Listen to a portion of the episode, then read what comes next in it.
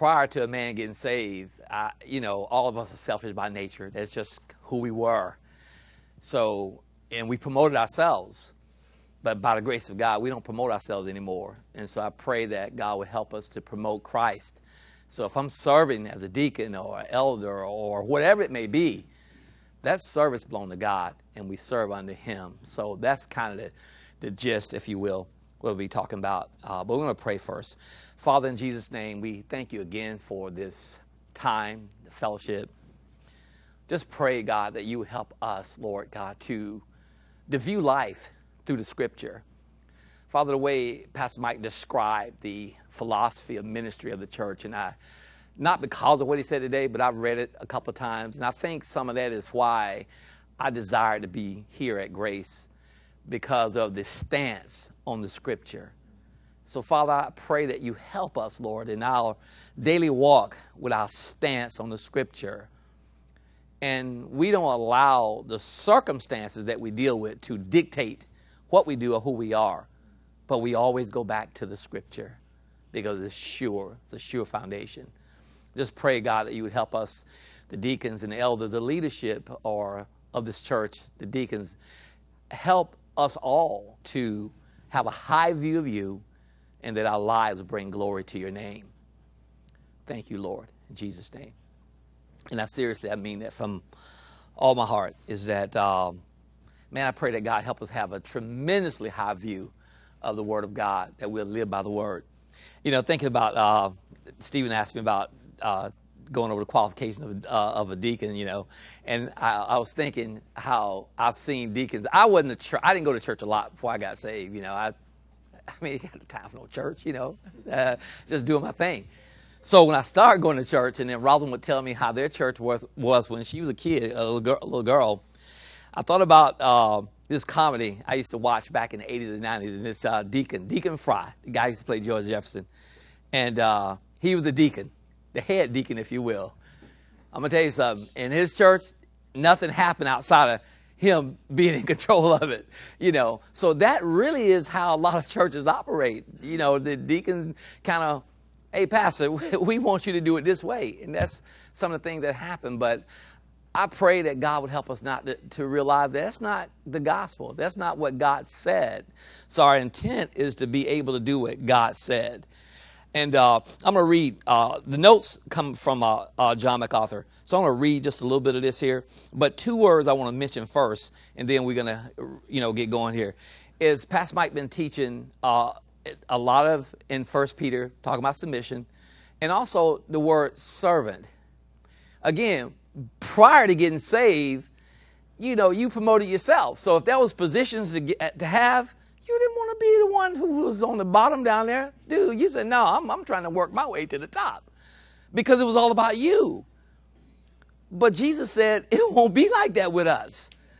You know, if you want to be first, you got to consider being last. You have to think like that. That's the mindset you got to have in order to serve God. I, I truly believe that. So, but when you talk about submission, you know, I mean, if you, submission, everybody got this attitude.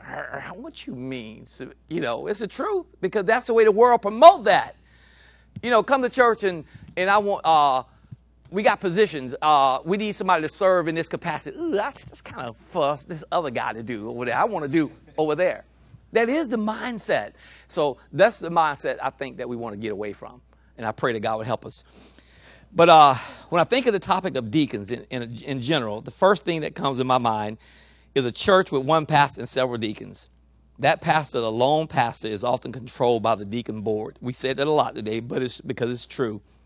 Deacons in many churches see it as their job to do the best to make, to make the life, make the pastor's life miserable, basically.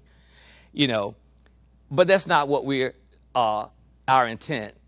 We talked. Er, the word plurality came up, you know, a couple times, and I and I heard, uh, and I think it's great I've never seen anywhere in the New Testament that we had more than pastor elders and deacons in terms of serving for the church.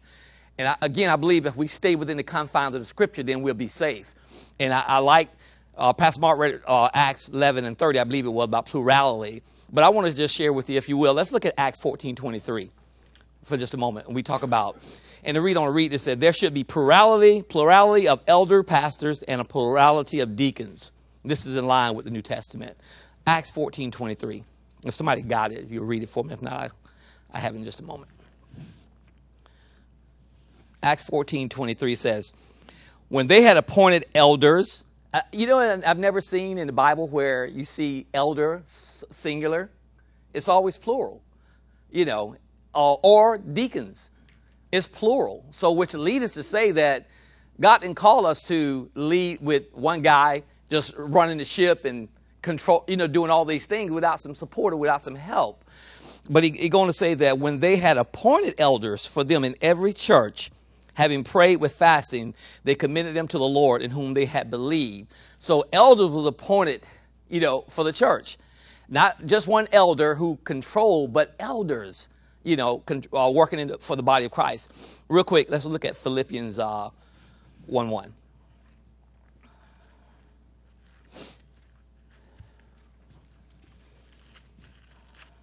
Just want to kind of, uh, Philippians 1 1 says, Paul and Timothy, bondservants of Christ Jesus, to all the saints in Christ Jesus who are in Philippi, including the overseers and deacons.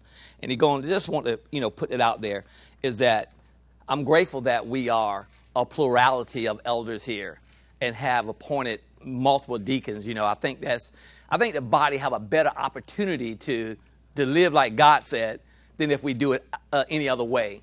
So again, we want to stick with the scripture as much as possible. And so, again, you know, um, deacons, I mean, what does the word deacon mean? And probably, I, I don't think you we see much training when it comes to deacons in, in a lot of churches. So, you know, you put together that deacon board, they just kind of do everything. But I believe that God gave us the scripture to be our guide. And so, and as the question actually, what does the word deacon mean? Go, the Greek word is di, diakonos, if I'm pronouncing that right. Basically, it means servant. So if you were calling a group of guys, so we want you to serve, and you have a different mindset of what deacon mean, you think that I'm going to be in leadership, I'm going to be doing some other things, you may say, I don't really want to do that. But myself, personally, as an individual, I ask God for grace. I, I don't, uh, Lord, whatever area, I said this to Pastor Mike, and I think I said it to Pastor Mark, and I meant it from my heart at that time and this time. I'm going to serve in whatever capacity the church would need me to serve and to help out. It's all about serving the body of Christ. So when we think about deacons, we think about serving, but we also realize it's just not for the deacons to just, you know, serve. We all servants in reality. Every single one of us in the body of Christ. Obviously, we're going to talk a little bit about just the deacon position, but based on just serving. So I asked God, Lord, help me to you know, when Ross and I first came here, and they were talking about Brad was over the uh, cleaning the church, and we needed people to do different things, and Ross and I decided that we are going to be here. I say, hey, you know, I know I can serve. I'll just put my name on the list. And I'll serve and just helping clean the church. I'm good with that because it's about God's glory.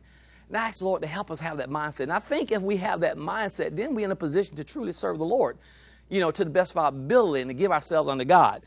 But it means servant. And uh, I, I like for us to be able to see Jesus gave us the best example of what a servant really was. Now, who I'm going to take my cue from? Am I going to go to the world and take my philosophy from the world and say this is the way we serve? In a lot of churches, you know what they pick to be deacons? The dude because he got a big business and he's doing real well. I'm not against the guy doing real well financially. I think it's great. But that doesn't mean that he's a guy to serve in that capacity.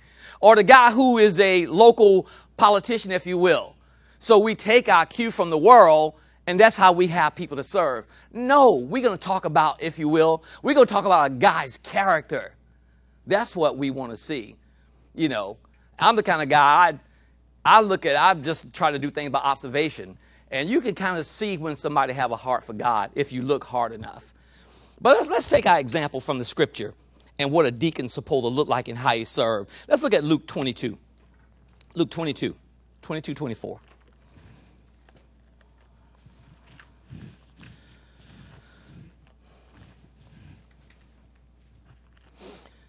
Luke 22 and 24. I love taking our examples from the scripture. It's so easy to fall into the trap of being like the world. You know, look like the world, dress like the world, act like the world? What if we look like Jesus, dress like Jesus, so to speak, and act like Jesus? Wouldn't that be that'd be powerful? Let's look at uh, uh, Luke 22, 24 says, And there arose, make sure I got, yeah. And there arose also a dispute among them as to which one of them was regarded as to be the greatest. when I read that verse, when I think about Muhammad Ali, I am the greatest. because that's the way the world, you know, that's how we look at things. It says, And he said to them, The kings of the Gentiles lord it over them, and those who have authority over them are called benefactors. But it is not that way with you. But the one who is the greatest among you must become like the youngest, and the leader like the what? Like the servant. For who is greater, the one who reclines at the table or the one who serves? It is not the one who reclines at the table, but I am among you as one who serves. You know, and I said, Lord, you know, taking that into account, said, God, help us to have that attitude. Just trying to set the tone of the attitude that we should have as being deacons or, or servants, if you will, humble servants before the Lord. And if we take that attitude, then it will hopefully will help keep us settled to where we always say, Lord, and what I am what I'm doing, is it honoring you? Is it to bring glory to your name? And so that's uh, I truly believe that when it comes down to serving. And there's some other scripture I won't I won't take time to read because it's just not enough time in that respect. But uh, one thing Jesus said in John 12, 26, if anyone serves me, he must follow me. You know, and uh, I'm I'm gonna skip over some of those scriptures. So I think you get the point in terms of uh, in terms of serving and what type of attitude that we should have. And again, you know, it is for the body of Christ to serve. But I believe that the Lord did single out through the scripture a group of men. And Pastor Mike said earlier about we won't have women elders, I think he said. You know, it's true. So I, I guess we could argue over the fact that should women be deacons and so forth and so on. I'm not going to even go there because the intent of this is to, to talk about the qualifications of a deacon, how we are to serve the Lord. So that we're going to just kind of stay within those confines. Maybe that'd be a, another time.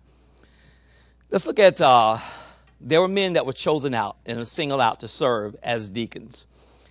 They are chosen men. They're in the church, singled out especially to serve the church. And I hope we hear that real clear. Deacons are a model of what true service looked like to the body of Christ. When people in our church see deacons, they should see men who are servants of God in his church. Deacons are known by the church. They are front and center, or more or less, and so they become an example of what biblical service is. And that is something you always have to keep in mind. Your life reflects the servanthood of Christ and others who are watching and they are learning from you. So uh, whether it's whoever it is, Dale West or whoever it might be, and I believe this. I had a guy say to me one time, many, many years ago, I was a young believer, hey man, I, have been watching your life. First, I started thinking, "Whoa, Lord, what?" I'm like, like, "What did he see?" you know. Then I got to thinking. I got to thinking. I said, "I got to thinking about it. I'm, I'm good with that because I'm not, you know." There's nothing in my life. Pastor Mike asked this question to me about being an elder. Is there anything in your life that would come back to? I can't remember how he phrased the question. So I paused and I thought about, thought about it. Then I said, "Well, uh, if you look back before I got saved."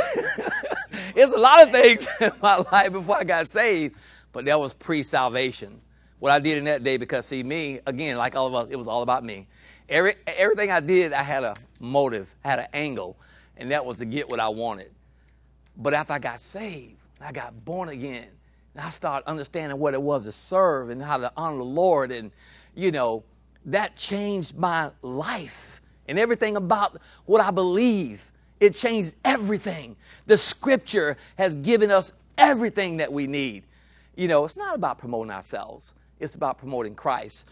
And I know that when young guys look at me, what I hope they see, I hope they see a guy that that love God first and want to serve, you know, the body of Christ, and also a guy that love his wife. That's what I want to emulate. You know, I don't want to give you anything else. I want to emulate Jesus Christ as being a servant. So when somebody have those negative words about serving in terms of, ooh, you just a, you know, ooh, you know, you're just a servant, then man, we should be cheering. Praise the Lord. Amen. We are servants to the God of the universe. Jesus, think we showed in the scripture, Jesus showed, he said, I come to you as a what? As a servant. And I pray by the grace of God that we would see uh, being a deacon from that aspect, you know. But we're going to go over the qualifications of, of being a deacon. If you will, go to, um, make sure I got the right scripture I want. I was going to read. That was, uh, God, I lost my core scripture. Give me just a moment. okay, I won't read Acts. But uh, as, he, as he laid out in the scripture the qualifications of a deacon, he pointed those out. And I believe that was uh, first, was it First Timothy? I had them wrote down. Yeah, we're going to read those scriptures. I want to show you something here. Yeah, we're going to. I actually, I'm going to probably go back to. I'm grateful for Paul as he gave the qualifications for the positions. You know, obviously he thought it was necessary. I should say the Holy Spirit deemed it necessary. You know, and everything to keep all the chaos down and so forth and so on. You know, so but let's let's read those scriptures. The qualifications are actually I'm gonna go all the way back to the first verse because I want to read qualification of overseer first, and I'll, I'll, I'll explain why in just a moment. It is a trustworthy statement if any man aspires to offer the overseer it's a fine work he desires to do. An overseer then must be above reproach, the husband of one wife, temperate, prudent, respectable, hospitable, able to teach, as Pastor Mark pointed out earlier, not addicted to wine or pugnacious, but gentle, peaceful, from the love of money, free from the love of money. He must be one who manages his own household well, keeping his children under control with dignity, with all dignity but if a man does not know how to manage his own household, how will he take care of the church of God? And not a new convert, so that he would not become conceited and fall into the con- condemnation incurred by the devil. And he must have a good reputation with those outside the church, the church, so that he would not fall into the reproach and snare of the devil. The devil. Okay. Deacons, likewise, it must, must be men of dignity and, and not double tongue. But notice what he said likewise. So he took the set of criteria for elders and he said deacons must be likewise. So he didn't create something new because that right there was what they, they had to emulate that.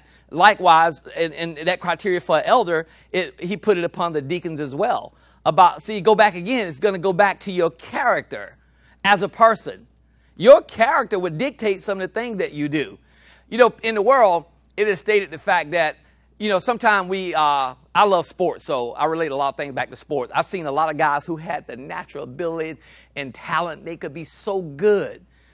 But that's all they had. They had no work ethics. They had nothing to go along with that, so they fizzled out, right? When Jeremy was in middle school, junior high school, he was on the basketball team. We had this one kid on the team Dude was an athlete. Man, he could jump out the gym. He could dunk. They were in eighth grade. He was doing all that stuff.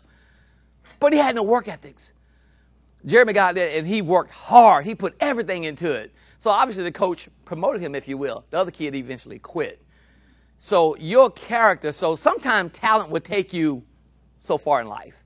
You know, I was thinking about this last night. I said, when I was coming along, I said, man, I don't know what I'm to do when I get out of high school, man. You know, golly, I love sports, but I, I don't run very fast. I thought, man, I, golly, all these, I was, I, I got depressed, you know, for a little bit. Man, I can't do this. What can I do? I don't know what I'm going to do, you know. But shortly thereafter, I got saved. But when I got saved, it changed everything about my thought process. So I didn't have to worry about no talent taking me a long way because I had very little anyway. But I got saved. And the whole point is the fact that we're not rely, relying upon our talent as maybe Pastor Mike being successful in selling rainbow vacuum cleaners.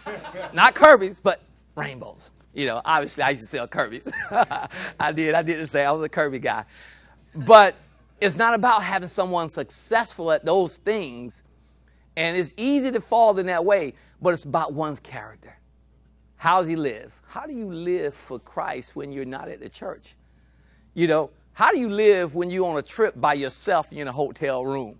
You know, what do you do then? You know, I mean, what are you watching on TV then? So it's our character that's at stake. And I ask God, let me live 24 7 the same way, you know, and that is to glorify Christ. And so we want men of high character. When I say high character, men who honor the Lord. So when he gave those qualifications, you never saw one thing in those qualifications that he gave by the overseer about being a successful businessman, about being in the politics, about being none of those things. He gave all those genuine characters that we need in order to, to promote Christ. That's what he gave. He gave all those. Listen to what he said. That's why I use the term. He said, likewise, men of dignity. Just prior to this section are the qualification of elders. We read that.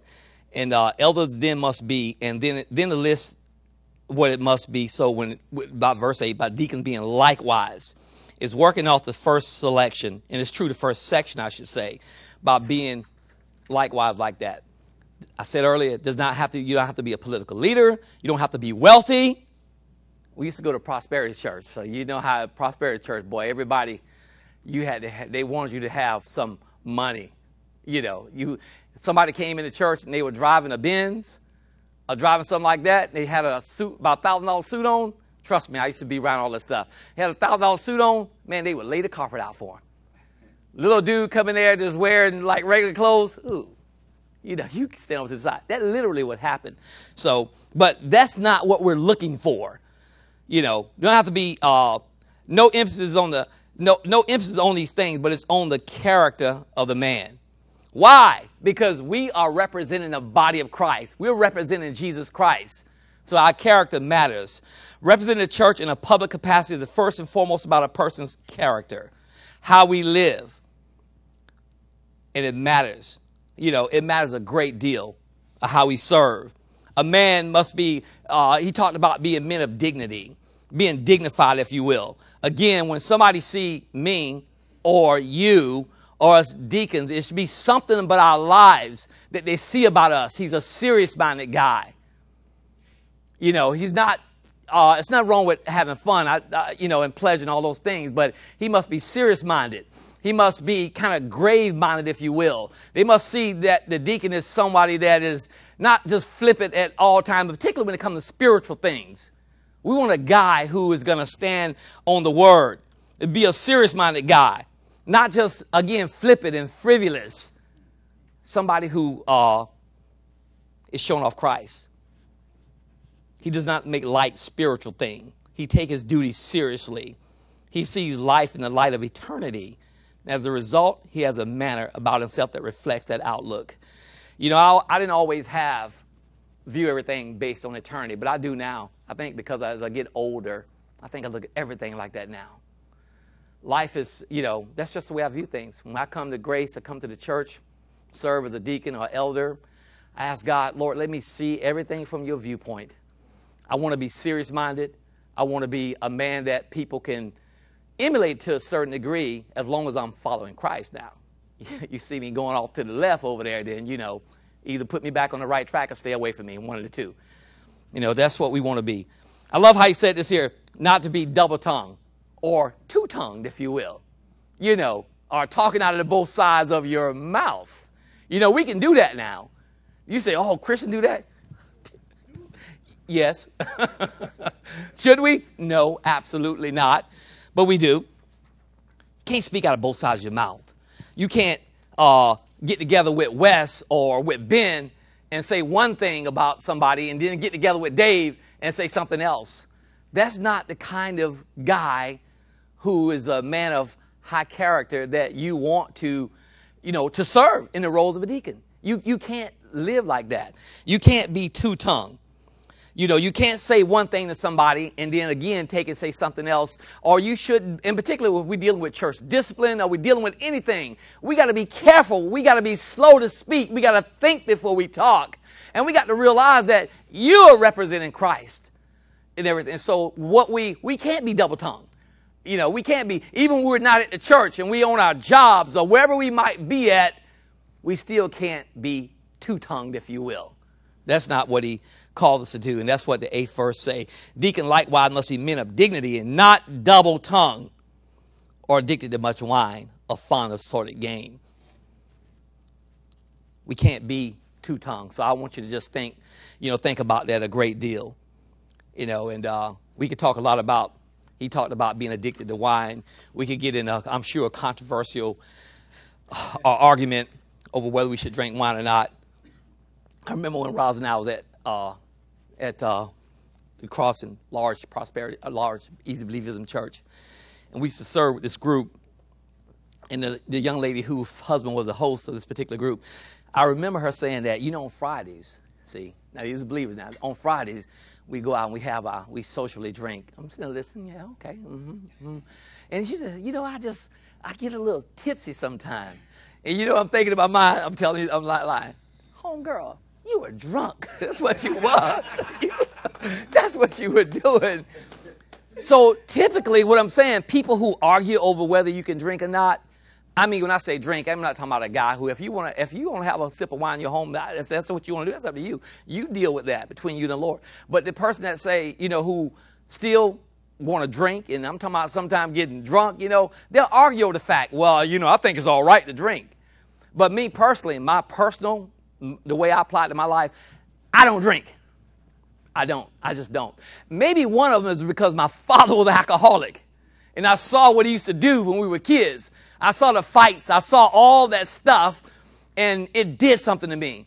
And I never wanted to be him.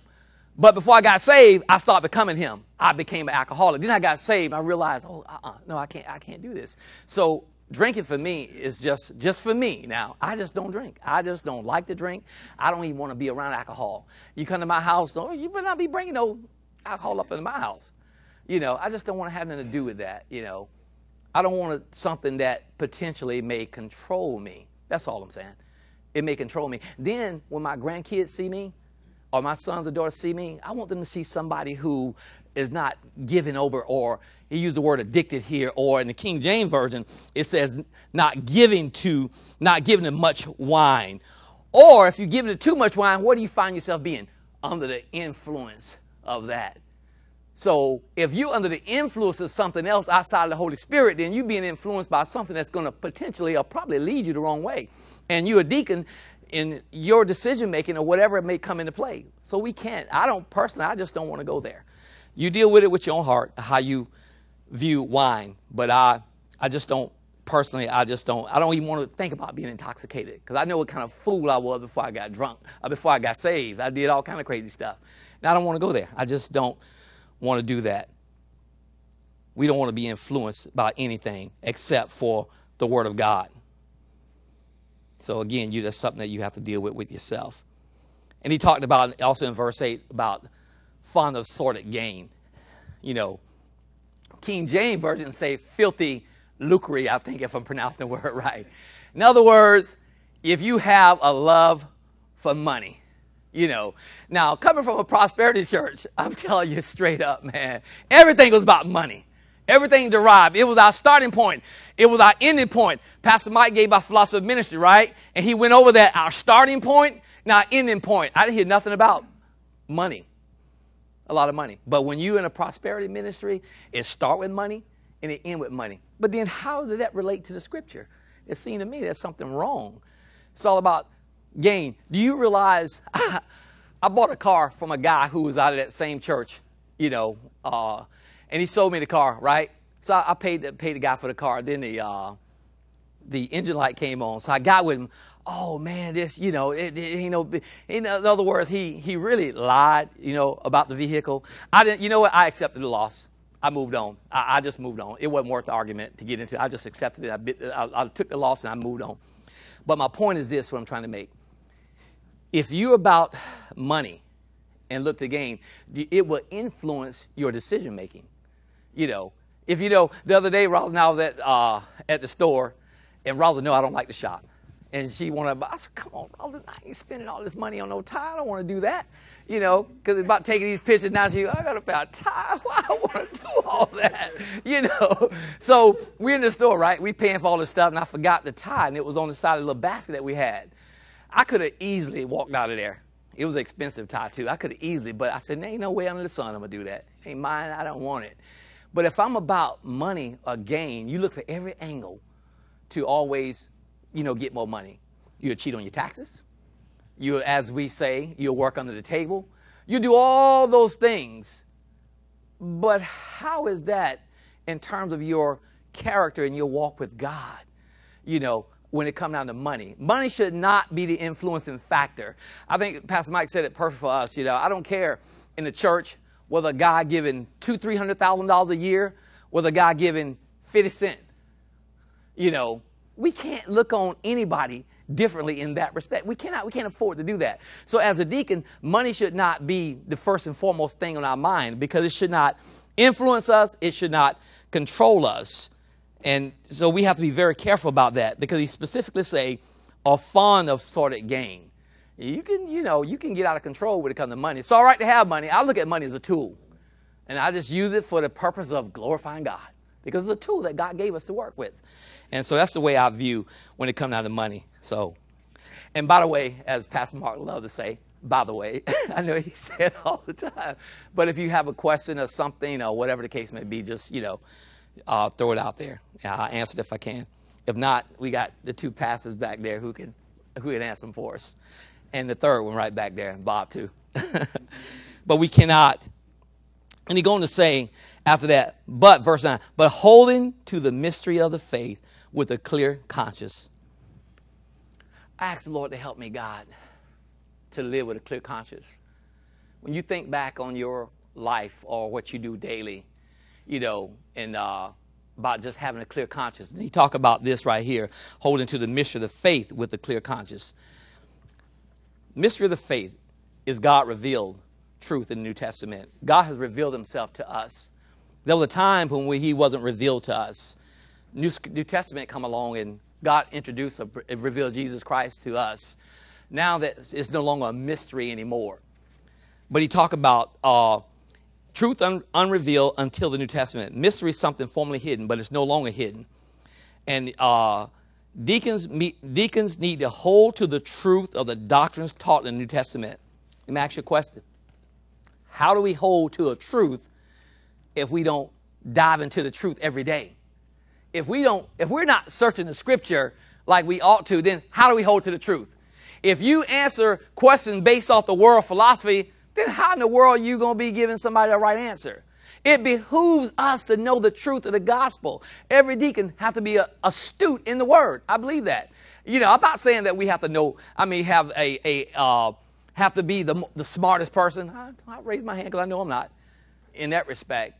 But I believe just by reading the scripture, I believe by daily just filling yourself with the scripture as you search the scripture, God begin to reveal himself to you through his word. So, Dale, when you give somebody an answer about something, you're going to give that answer from the scripture. You'll give it from the word. But if you're not studying the word yourself, then how are you going to do that? It's virtually impossible to do that. You got to be searching the scripture daily. You must be a man of the word. This means you have to study it to know it. So a deacon must be a man of the word you know, when you, if you're in uh, some churches, you won't be told that you should be a man of the word. You should be a man of the word because that's what God has called us to. And that way we can have a clear conscience. You have to, it said, this is not just a job of the preacher, and you have to hold to it with a clear conscience. That is a conscience that is not accusing you. It's not accusing you because you hold to the truth and you walk in obedience to it. And that's the way that we should live according to God's word if we're going to be deacons or serve as deacons. These men must also first be tested. I was thinking about that.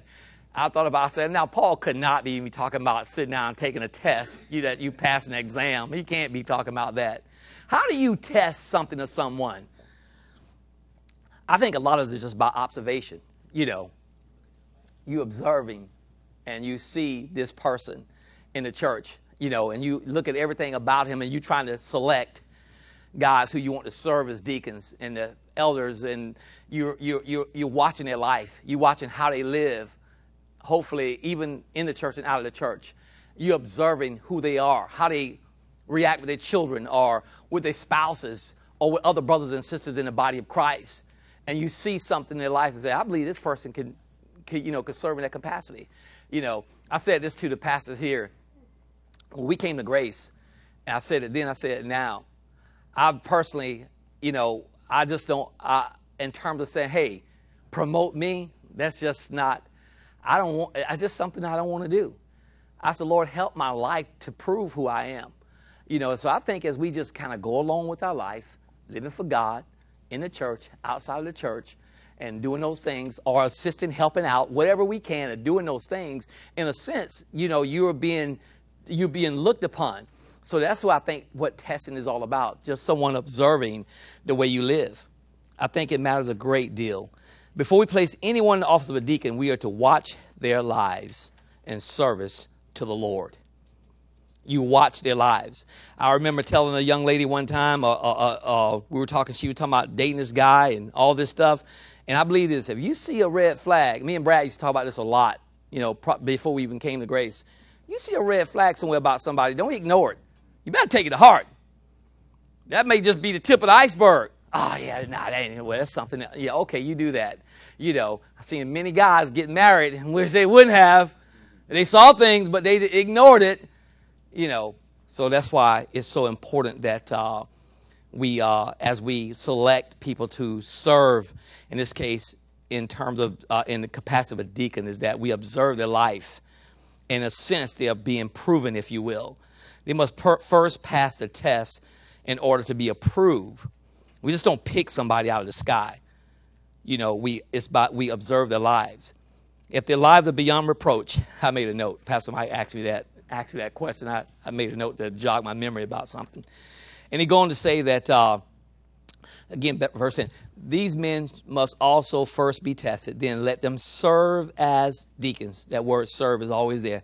If they are beyond reproach if somebody, if you go to my job and somebody, you ask somebody about me or something like that, if they say, man, this dude, he's, you know, hey, he, he's hanging out with the guys, telling all the nasty jokes, he doing all those things, you know, you should be able to go to my job and be able to ask, hey, do you know this guy, Jimmy Wiggum? Oh, well, you know, yeah, uh, it, you know, you don't want someone to say, man, he's doing what we're doing. You know, my kids, people know me best in the world, my family you know, go ask Jeremy about me, ask Kevin and Lonnie about who I am. All my kids, they'll come up with some answers and say some things about me. They've seen everything about my life. But one thing they know is that I love them tremendously, and I've always spoke the truth in their life. Always. You know, so again, you know, we have to be, it should be nothing in our lives currently since we're saved where we should we don't want someone to know. If there are hidden things in our lives, you know, we better deal with it you know, we better deal with it and eradicate it. Because if not, it have a way to find itself to the surface. It can come back to hurt you and not only hurt you, but hurt the body of Christ. So we have to really seriously consider those things. You know, not going to dwell a lot about women being deacons. You know, I think we uh, it came up a little bit, but uh, not trying to uh, to not discuss that. But I don't think it's the time or, or the place. I want to read the verse though. It's going to say that. Uh, uh, Women must likewise be dignified, not malicious gossip, but temperate, faithful in all things. There's a, a couple different interpretations, if you will, on that. You know, is he talking about deacons' wives? Is he talking about a group of ladies who were deaconesses or servants in some other way? We could talk about it for a long time, but we're not going to talk about that. Deacon must be husbands of only one wife and good and a good manager of their children, uh, good manager of their children and their own households. You know, this is being married is is very dear to my heart. You know, I I, I talk about you know about my marriage and how, how long Robin I've been married, and it's not so much as the longevity that that's the most important thing. So a lot of marriages have been there for a long time, but they've been miserable for a long time. But when we were growing up, I don't know about you guys. All we saw was marriage and divorce and saw babies. We saw all that crazy stuff. And I used to wonder when I was a kid, man, couldn't somebody get married and stay? And I used to think, no, that's impossible. But then I got saved, and Rob and I got married. And one of my first declarations I made, I never want to get a divorce. God help us to work through whatever it is. So I hold it dear to be not only just to be married and be miserable, but to be married and content and love your wife. You know, when you see a guy like that, he loves his wife and he holds her dear to his heart and he serves her in many ways, then that guy can serve well, I believe, in the capacity of a deacon. We must be. We want. I, the, I always wanted my sons to see how much I love their mom because I was hoping. My prayer was that they would emulate that when they got married, you know. And now being saved, I, I, I would have never dreamed. I promise you, I, God is my witness. I would never dream that a marriage could last, but only just a handful of years. Why? That was the environment it came out of. That's what we always saw. But then, like I said, when I got saved, I wanted to be the difference maker. And I asked God for grace to be able to do that. Trust me, our marriages face a lot of challenges. They do, you know, as long as Rod and I have been married. But nevertheless, by God's grace, we're standing and we're standing on God's word. And I thank God for that, you know. And so that's the way we should be managing our own household, our own children, some of us grandchildren now, you know, and we need to be able, if we cannot manage our own homes in a way that glorify God, how can we serve at the church and, and it glorify God? We cannot, you know, if you got issues, you know, with your spouse, if you argue all the time, I mean, I'm not saying marriage without arguments. Trust me, you know, they do come with arguments. But if it's about that's what you do all the time, and you can never agree on things, I'm thinking, you know, there's some real serious issues, I think, and they need to be dealt with because if that's what's happening in your home, how are you going to serve in the body of Christ? You know, I don't want that in my home. I want to be able, I want my children to again to see, I want to manage my household well. I want to be able to do those things. I want to be able to serve at the church in such a way that it's going to glorify God. For those who have served well as deacons, obtain for themselves high standing and great confidence in the faith that's in Jesus Christ. Again, you know, the way we've looked upon deacons in times past is erroneous, but it clearly states that for those who serve well as deacons, not just serve as deacons, but to serve well as deacons. And he equated and he put the word in there uh, obtain for themselves a high standing and great confidence in the faith that's in Christ Jesus. And I think that is just that people will look at you a certain way, I think. You know, not that they're trying to lift you up on a pedestal, because none of us are worthy for that, but in terms of being able to emulate who you are as long as you're emulating Christ. And I believe Paul even alluded to that about following as he followed Christ. The young guys that Roz and I, the young couples or whoever that we're talking with, you know, I really want them to say that, you know, they can see in my life a man of character who loved God. And hopefully, the whole intent is that hopefully we can help them to love their wives better. Or as a man, I can help him love his wife better to share with him, you know, things like that, our failures and all that. But again, because that translates to who we are in the church. And if we're going to serve as deacons, I think it's something that's serious. I think it's something that we have to count the cost. I think uh, Pastor Mark said it earlier. We're not necessarily, when you serve as a deacon, you're not no one's boss or anything of that nature, but we are humble servants and we serve Christ by honoring the body of Christ, doing what's necessary. You know, for me, when I'm sweeping the floor, when I'm doing something like that, man, I'm just, hey, I just kind of do my thing and keep on going, you know, because I believe it bring honor to the Lord. Now, end on this. I had one of my friends who went back to school after many years, and he was going to school, going to school because he wanted to get a degree. He went to this particular school down in Broward County, and he thought it was going to propel him into ministry. If I do this here, I'm going to be, I'm going to be cruising. You know, I told him, I said, dude, this is what I believe. The scriptures say you be faithful over little. See, you got to first be faithful somewhere. And he had been in several churches, wasn't solidified nowhere, but he was thinking, well, I'm going to be ready for the ministry. But he had the wrong viewpoint. You got to be faithful somewhere. You got to serve and be faithful, and then trust that God will do His thing. You know, and if you never get promoted over that, so what? Just serve and be faithful. And that's only encourage us today to serve as deacons, to be faithful to the Lord, And if you're faithful to the Lord, then everything in between will kind of fall in place, I think, in terms of honoring your pastor as a pastor, you know, having a great fellowship with your brothers and sisters, and loving your wife. All those things, I think, fall into place when we have a high view of God and His Word. Because when I offend Rosalind, if I do something to hurt her, I ain't lying, boy. I, I said, oh, Lord, I blew it again. God help me. Rosalind, I'm sorry. Lord, you know, I'm scared to write down how many times I've had to say that, you know. but I praise the Lord for being able to say that. And so I pray that it uh, says something that will help you out. If uh, got any questions, I'd be glad to answer them if I can. I know time is of the essence, so we want to move on. But I really appreciate you guys for. Go ahead. I got one real quick. Um, on, on verse eleven, it says, um, the, one of the qualifications of deacons is their wives, likewise must be dignified, not slanderous, but sober-minded, and faithful in all things. Uh, to me, this sounds like a, a reflection of, of, of, of the leadership that you have in your home. Your wife should reflect that kind of leadership. Yeah. Not, not necessarily in the sense of, I tell you right now, my wife is a sweetheart. If she reflects me, we were in trouble. you know, that's why I, I'm very grateful that God made her the way she is. But, but she does reflect, you know, some kind of leadership that, that what I do, because I manage my home. And she, you know, we all agree. And same way with Rosin. I mean, Rosin's a quiet soul. But I'm sure um, she reflects a lot of the, the relate, you know, your quality of leadership that you present.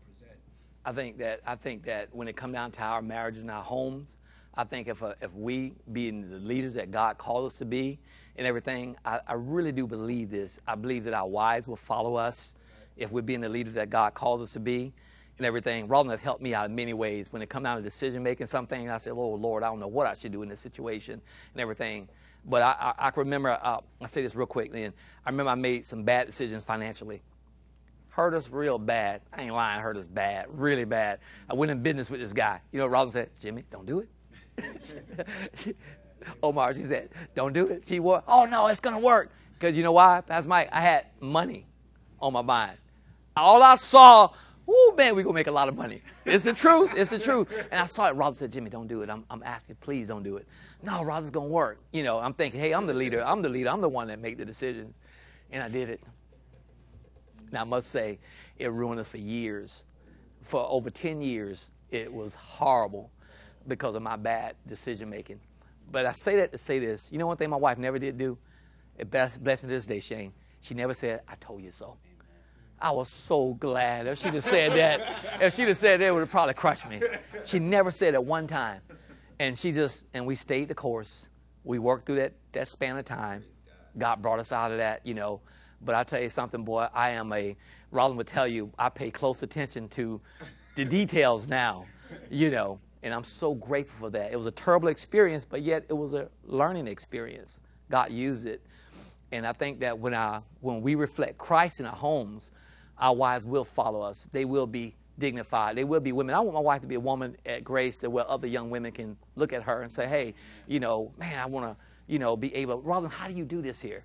So that's what, this is what for us is what it's all about.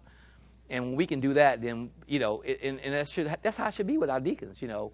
The young lady should be to come up to one of your wives and say, you know, how, how do you do this? You know, and we just want to reflect Christ. Same way, well, even if you're not married, you know, and everything, and uh, I believe that we can serve in the capacity as a deacon and we can honor and glorify the Lord. Just because a guy not married don't mean that he can't serve as a deacon. Don't mean that he can't sow into somebody else's life. The Apostle Paul himself wasn't married. He didn't have a spouse that we know of. And we don't see the way the scriptures say that. But nevertheless, he served in every capacity. He established churches. He did all those things.